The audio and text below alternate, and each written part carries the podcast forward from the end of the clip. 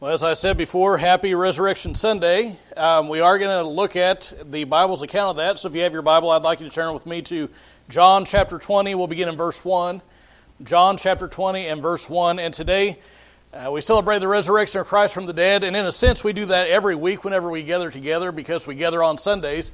And that is a commemoration of uh, his resurrection from the dead on the first day of the week, on Sunday.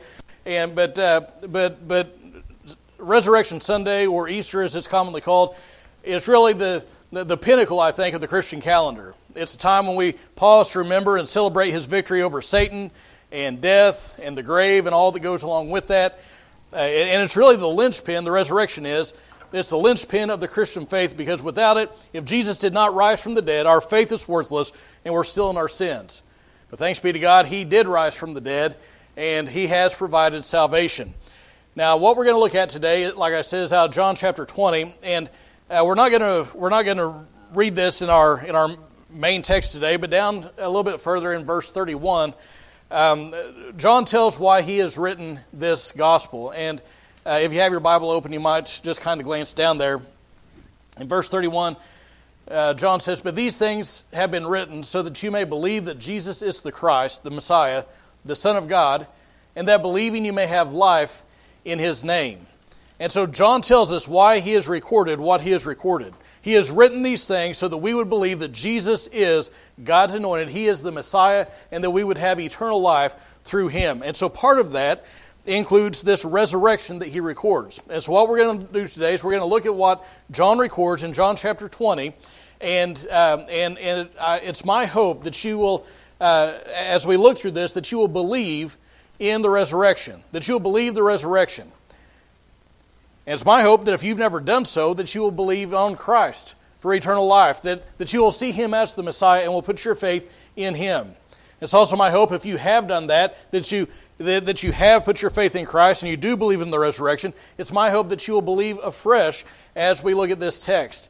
Now, where we pick up in the series of events, Jesus has been crucified. He's been hastily buried in a borrowed tomb because it was uh, the Sabbath was was getting ready to start, so they didn't have time to care for his body the way that they wanted to.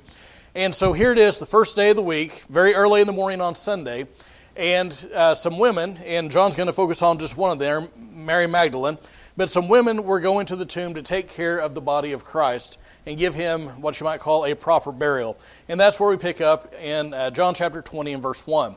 Now, if you found that text, I'd like you to stand with me in honor of God's word if you're able, and we'll read down to verse 18. It says, Now on the first day of the week, Mary Magdalene came early to the tomb while it was still dark and saw the stone already taken away from the tomb. So she ran and came to Simon Peter and the other disciple whom Jesus loved, and that's the Apostle John that uh, wrote this gospel, and said to them, They have taken away the, the Lord out of the tomb, and we do not know where they have laid him. So Peter and the other disciple went forth, and they were going to the tomb. And the two were running together, and the other disciple ran ahead faster than Peter, and came to the tomb first. And stooping and looking in, he saw the linen wrappings lying there, but he did not go in. And so Simon Peter also came, following him, and entered the tomb. And when he saw the linen wrappings lying there, and the face cloth which had been uh, on his head, not lined with the linen wrappings, but rolled up in a place by itself. So the other disciple who had first come to the tomb then also entered and saw and believed. For as yet they did not understand the scripture that he must rise from, again from the dead. So the disciples went away again to their own homes. But Mary was standing outside the tomb weeping. And so as she wept, she stooped and looked into the tomb. And she saw two angels in white sitting, one at the head and one at the feet, where the body of Jesus had been. And they said to her, Woman, why are you weeping? She said to them, Because they have taken away my Lord, and I do not know where they have laid, laid him. When she, had, when she had said this, she turned around and saw Jesus standing there, and did not know that it was Jesus. Jesus said to her, Woman, why are you weeping? Whom are you seeking? Supposing him to be the gardener, she said to him, Sir, if you have carried him away, tell me where you have laid him, and I will take him away. Jesus said to her, Mary. She turned around and said to him in Hebrew, Rabboni, which means teacher. Jesus said to her, Stop clinging to me, for I have not yet ascended to the Father. But go to my brethren and say to them, I ascend to my Father and your Father, and my God and your God. Mary Magdalene came, announcing to the disciples, I have seen the Lord, and that he had said these things to her. Thank you. may be seated. Now, as I said before, John's desire in this in this whole gospel, and, and this is uh, this is one of the things that he records here, is he wants us to read this account. He wants us to see the life of Christ. He wants to he wants us to see the miracles that Jesus performed and believe in Christ for eternal life. And so it's my desire as well that as you read this, that you will believe the resurrection. And the first thing I want you to notice about what he says, the first reason to believe the resurrection is because of the empty tomb because of the empty tomb. Now, there's something, that this is something that the opponents of, of Christianity, they, they dismiss out of hand. They, they kind of gloss over it, I think. And I, I think that they don't spend enough time here. They don't deal honestly with it, but I think that a lot of Christians don't spend enough time here either. Listen, the tomb is empty. Now, why is that such a big deal? Well, it's a big deal because graves don't empty themselves. If you go out into any cemetery and, and go to uh, whatever, whatever uh, grave that it is, it doesn't matter if it's a new grave or if it's an old grave, you go there. If you, if you were to dig up that casket, when you open it up, the body that was put in there is still there. The tomb does not empty itself. If, if you go to eh, the, the, the grave sites of any of the so called religious men of other faiths, you're going to find the same thing. The body that was put there is still there. But that's not the case with Christianity because Jesus was put in the grave, but he didn't stay in the grave. Now, the question must, that must be asked and answered is why? Why is this tomb that once held the body of Christ, why is it now empty? And this is something that, again, I don't think people spend enough time with and deal honestly with. Why is the tomb empty? Well, let's think about that for a minute. One of the things people say, oh, well, it must have been the grave robbers. All right, let's consider that. Now, what do grave robbers typically do? They don't steal the body. Grave robbers steal things on the body. They'll steal jewelry and things like that, maybe things that were buried with the body, but they don't take the body itself most of the time. Because what are you going to do with a putrefying corpse? Set up in on your sofa? I mean, what are you going to do with it? Right? Instead, they take the things that are valuable from inside the tomb. And on top of that, in the immediate aftermath of a death, that's when people are most likely to be going to the tomb. Because whenever somebody dies, and in, and in those few days and those few weeks immediately after that, that's when people frequent the graves. That's when people come to pay their last respects, maybe if they got, didn't get to be there for the service. That's where people, as they're, as they're working through their grief, they may visit and, and, and verbalize things there at, at, at the gravesite. That's when people come. If you are a grave robber, you're not going to go when you're most likely to get caught. And on top of that, the Jews had a period of mourning that lasted for seven days. Remember, this is only this is only this is only about halfway into that. And so these people that, that are mourning, they are more likely to be there during that time. The grave robbers aren't going to go. And on top of that, there was a Roman guard for that specific reason. They put a Roman guard there to make sure nobody stole the body. Well, if it wasn't the grave robbers, maybe Jesus didn't die on the cross. That's one of the popular things, the swoon theory, whatever you want to call it. Well, think about that. Let's just say that Jesus really didn't die on the cross. Maybe he just looked like he was dead. Everybody was convinced he was dead, but he wasn't really. Well, how'd he get out of the grave? How'd he get out of that tomb? You mean to tell me that this man who was nailed to a cross through his hands and his feet, and he was scourged, and he was whipped, and he was beaten, and he was spit upon, he had all these terrible things done to him in his weakened state, in his in, as, as he was as he lay there in that cold tomb, he revived enough and he was strong enough from the inside to roll that heavy stone away. And then there were the Roman guards outside. And somehow Jesus did some, some martial arts, I guess, and overcame the Roman soldiers. No, well, he didn't do martial arts. Well, maybe he ran away. He had he was nailed through his feet. He's not running anywhere. Right? I mean, this is ridiculous. Jesus didn't, it wasn't that Jesus didn't die on the cross, he was, he was dead, literally, physically dead. Disciples, they didn't get him. Remember, they had Roman guards to stop that. And on top of that, the, the, the disciples, they were hiding out. They, they, were, they were being cowardly, and yet they became bold as lions in their testimony about the risen Lord. Now, can you imagine these disciples? They didn't. They weren't over in Jerusalem saying, hey, this happened, but it happened in southwest Missouri, where they knew nobody would be able to go and verify that or not. They said this happened right here in Jerusalem. In fact, the tomb's right outside the city walls. Go look for yourself. And these people that they were hearing the testimony of these disciples, they could go verify, and you know some of them did. The religious leaders certainly didn't have the body because the first time the disciples said, Jesus rose from the dead, they towed out the body. Say, nope, here he is. No, the grave is empty for a reason, and that reason is because Jesus is alive. He doesn't need it anymore. Now, it wasn't just the empty grave that testifies to Jesus being alive, but also the empty grave clothes. Believe the resurrection because the empty grave clothes. Now, I want you, I want you to, to notice what is said in, in our text. Now, when I say grave clothes, what do I mean? Part of their burial custom was they would wrap the body in linen cloth, strips of, of cloth, and we're familiar with Egyptian mummies. Now, they didn't, they didn't do Egyptian mummification, but I'm using that to, as kind of a picture because you understand wrapping the body in strips of cloth. So they would, they would take this body of, of their loved one, and they would wrap that body in strips of linen cloth, and they would put aloes and spices and stuff in those wrappings. And they would lay the body to rest. And so, so they have done this, and I want you to look at verse 3. Peter and, and John, they decide to go check this out, this report that Mary Magdalene has brought. And verse 4 says they ran together. John outruns Peter. He's several years younger. He outruns him. And he gets to the tomb. And there are actually three different words rendered saw or see in our, our text here, but they're all rendered by the same English word saw. Okay? So the first time is in verse 5. Look what it says. It says, In stooping in, he saw, this is, this is John, he saw the linen wrappings lying there, but he did not go in.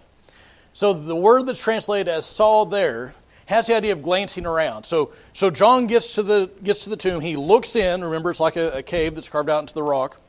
And he looks in. He glances around, sees them, but it is kind of in the process of taking it all in. Peter gets there, and being, you know, Peter is full steam ahead. Everything he does, it's 100% pedal to the metal. So Peter, he doesn't, I don't know if he even slowed down whenever he was, he was trying to catch up to John. And man, John stops and he just, boom, he just goes right on in. And he gets in there. And the Bible says that Peter saw, look at, look at what it is, um, verse 6. Peter came, uh, also came following him and entered the tomb, and he saw the linen wrappings lying there. So here it is, two times. It's mentioned right here in two verses the linen wrappings. But this time, it's a different word. The word that's used there in the original language means that he stared at it. So John, he comes, he takes, he, he, he takes, uh, he takes a scan. Body's not there, linen wrappings are there. Peter, he comes in, he goes in the tomb, there's no body, and he sees the linen wrappings, he stares at it. Why? What is it about the linen wrappings? So Peter's staring at it. He's he's, he's cogitating on it. Where I come from, we say he was studying on it. He was thinking about it. He was trying to process it. He was trying to put all the pieces together, trying to understand what he was seeing. He saw the, the, the, the, the wrapping that had been around Jesus' head was, was rolled up by itself. It was, um, it, it, was, it was orderly. It, was, it, it, it just puzzled him. But then it says that John, then after Jesus, uh, after Peter had gone in, verse 8, the other disciple who had first come to the tomb then also entered, and he saw and believed. And this is a different word. This has the idea of perception. So at first he sees it, Peter stares at it, and then John looks at it and says, Ah, I understand. He puts two and two together. He perceives the meaning of this. He, he, he, he doesn't just stare, he doesn't just glance, he understands.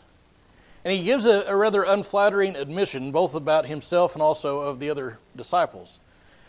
Because he says they saw and believed, verse 9, verse, yet they did not understand the scripture that he must rise again from the dead. In other words, he's saying, we should have seen this. It's right there in the Old Testament. Jesus has told us this is going to happen, and we were blind to it. He says, we didn't, we didn't get it yet, but whenever he saw it, we saw the linen wrappings with his own eyes, that's when he believed. So, what is it about the empty grave clothes that were so convincing to him? First, and not just him, again, Peter was setting on it too. So, what was it that was so meaningful about there being linen wrappings in the tomb? Well, first, the fact that they were there. Now, if, if somebody's going to steal the body, remember, thieves try to get in, get out as quickly as possible. If you're stealing the body, what do you do?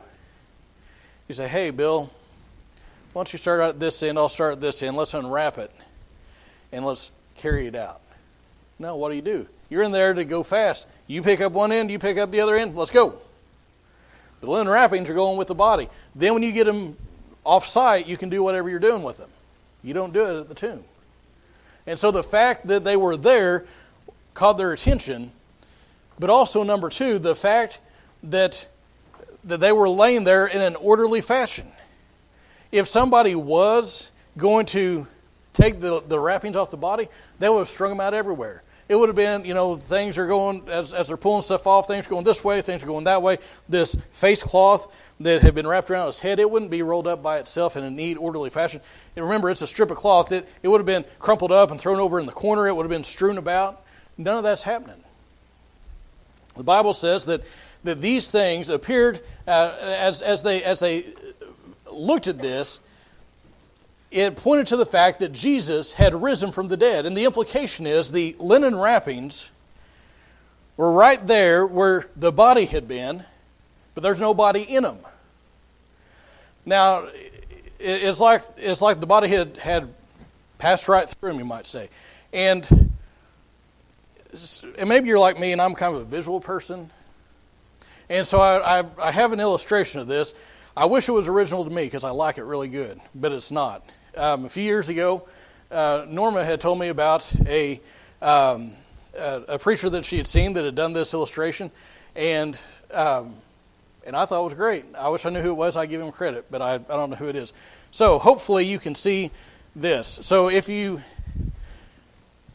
what I've done is I have wrapped up a pillow in some uh, tissue paper. And so it's it's wrapped up, and just just you got to use your imagination. Like this is the body, and these are the linen wrappings.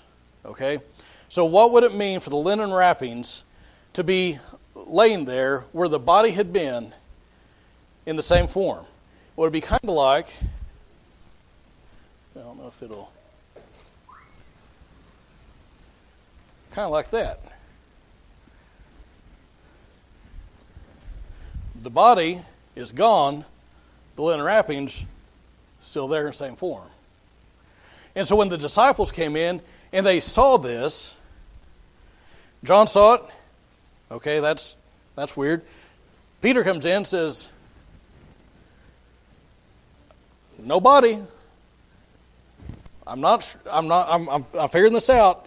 And John comes in and he says, "Ah, Jesus rose from the dead, just like he said he would." The linen wrappings, the empty linen wrappings, testify to the resurrection. It's not just the empty tomb.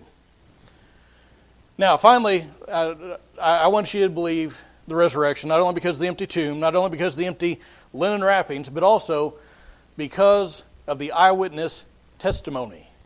Eyewitness testimony. Now, now, if we would have kept reading down through verses 19 and following, the disciples are all they're all scared because it's like, hey, if this is what they're doing to Jesus, the one that we're following, if this is what they're doing to Jesus, who has miraculous power, what are they going to do to us? We're just humble fishermen. So they're hiding. They're scared. And they have the doors locked, and all of a sudden Jesus appears in their midst. They saw Jesus with their own eyes. See, this is not some cleverly devised, made up tale. These are eyewitness accounts. Now, someone would say, well, just because somebody said that they saw Jesus doesn't mean they did. Absolutely true. People say that they've seen and heard all kinds of things. Doesn't make it so necessarily. But it doesn't mean just because it's out of the ordinary or even amazing doesn't mean it didn't happen. So, what you then have to ask is do we have any evidence or any proof that these people are dishonest? That these people are deceptive? That these people try, are trying to manipulate people in some way, that they are liars. Do we have any testimony that points to that? The answer to that is no. Now, somebody would look at it and say, well, of course there's evidence that points to this because they're saying that Jesus rose from the dead. They're saying that this amazing thing happened. That points to the fact that they're not telling the truth. But listen, that's assuming the conclusion. That assumes that the fact that they're testifying about something amazing, that that very thing points to them being dishonest. Well, that's only valid if the amazing thing didn't actually happen. If it did happen, then they are not being untrustworthy. They would be untrustworthy if they said it didn't happen and they saw that it did. There's no evidence to, to suggest that these people are anything other than honest. The, have you ever talked to somebody and said, you know, I have it on good authority? And then they usually tell you some big yarn. And they'll say, well, I have it on good authority. What's your authority? Well, my cousin, my, my third cousin, twice removed, well, he's got a friend that has a neighbor whose granddaughter's boyfriend w- works down at the convenience store, and they heard it from a guy who knows someone. It's good authority. You've, you've, you've talked to people like that. These guys didn't say, hey, I heard about this thing that happened. They said, I saw it with my own eyes. It's eyewitness testimony. How many times, if, if somebody's in a if somebody's on trial, would they have been happy to have one eyewitness that said, "I saw him over there," when everybody, other people are saying, "I saw him over there." How many how many people that are on trial would have loved for you know 500 plus to say, "I saw him over there"? Eyewitness accounts, not hearsay. Eyewitness accounts. That's not something to, to ignore. That's something to deal with. Jesus rose from the dead. He was once alive, and then he was dead, and he is alive forevermore. There, there's never going to be a day or a time when Jesus will ever be dead again. He, will he'll never suffer again. He has defeated the devil. He has defeated, uh, he's defeated the grave. He's defeated death. Jesus is alive. The resurrection is a fact. He has, he has pulled the teeth from that. The, the Bible describes the devil as a, as a, a prowling lion, seeking whom he may devour. And at the cross and the resurrection, Jesus pulled the teeth out of that old lion.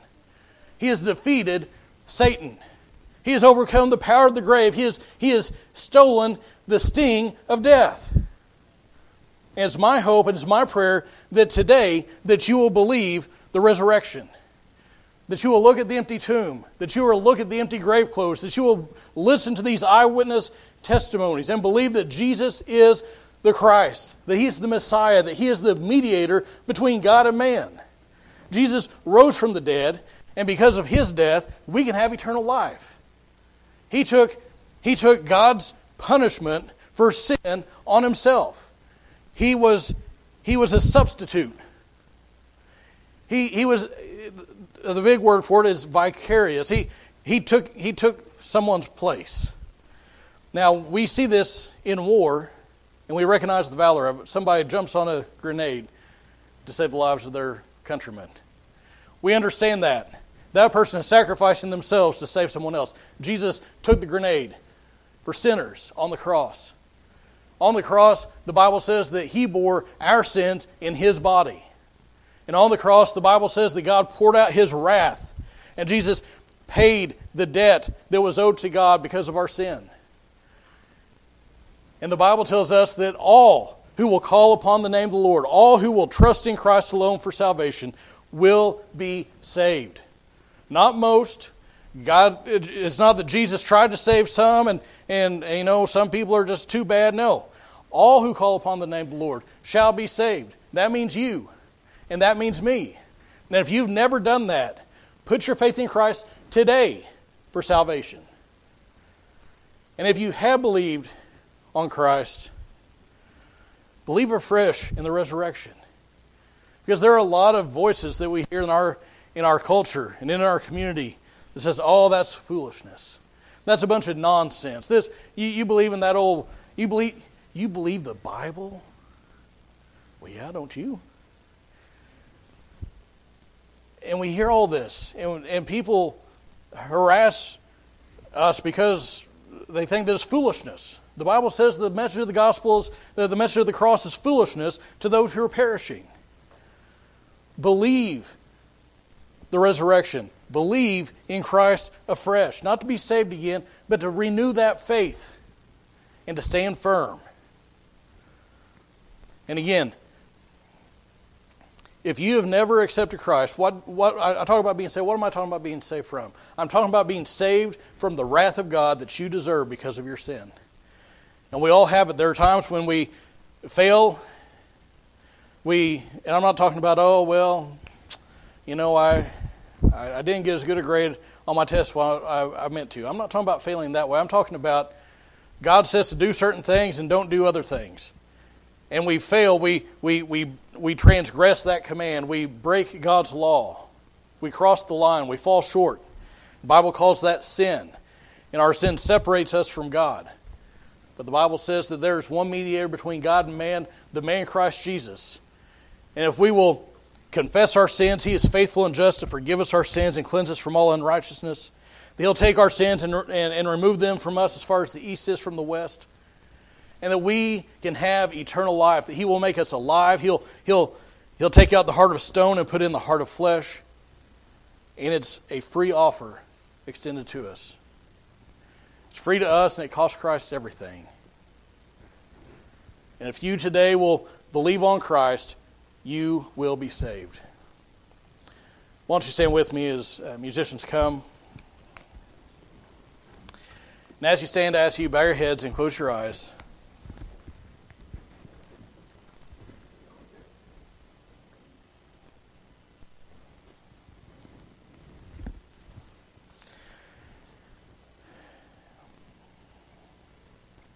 And with nobody looking around, and, and just in the quiet of this time, I want to ask you, with heads bowed and eyes closed, to examine your heart. Are you a follower of Christ? Now, do you come to church? Now, have you been baptized? Has there ever been a point in your life when you have repented of your sin and you've cast yourself on God's mercy?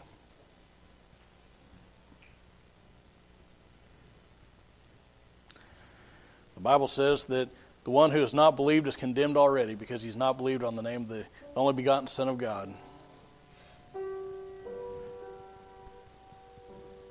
But the Bible also goes on to say that, Behold, today is the day of salvation.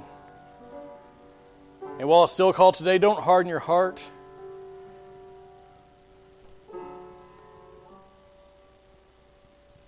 But return, uh, return from your sin and turn to God in faith.